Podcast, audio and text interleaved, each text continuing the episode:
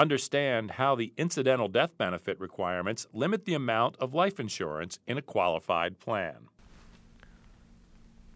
Death benefits under a retirement plan must be incidental to the purpose of providing retirement benefits. This rule has implications when life insurance is purchased inside the qualified plan to provide for a significant death benefit.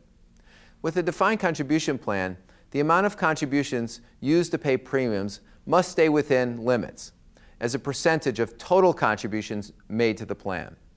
Now, if term insurance, universal life, or variable life insurance is purchased, the aggregate premium paid for the policy cannot exceed 25% of the total contributions made on the participant's behalf. For example, assume that after five years, total premiums equal $30,000 and total employer contributions made on the participant's behalf have been $125,000.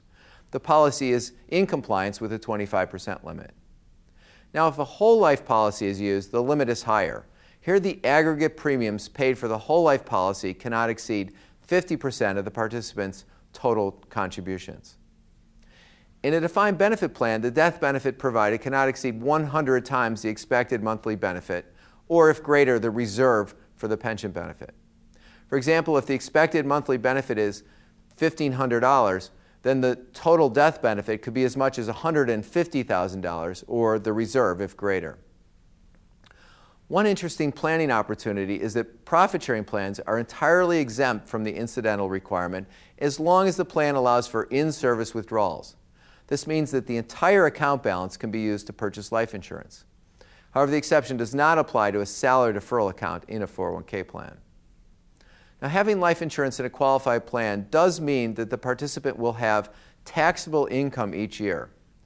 The amount that has to be included is based on the participant's age, the death benefit provided, and the rate from the IRS Table 2001.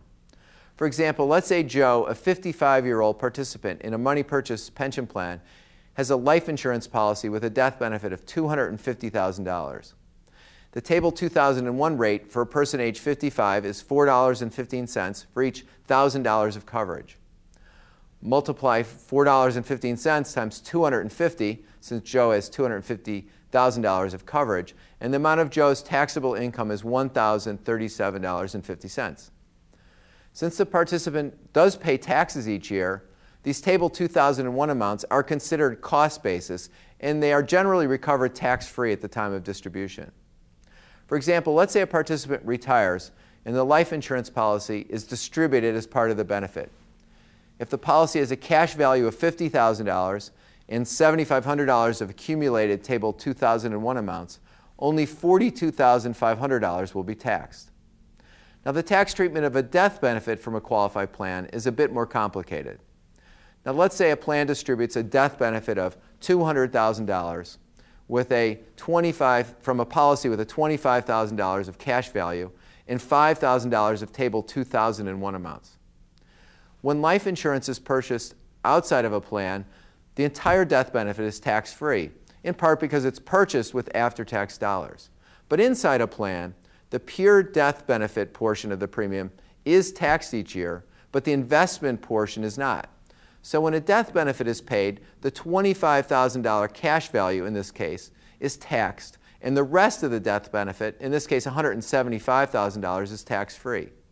Now, however, since the beneficiary can still recover the $5,000 Table 2001 amounts, the beneficiary only pays tax on $20,000 and $180,000 is tax free. Now, there's one important caveat about recovering Table 2001 amounts the law does not allow self employed persons or S corporation owners to recover these amounts. So, for these individuals, the amounts are actually taxed twice.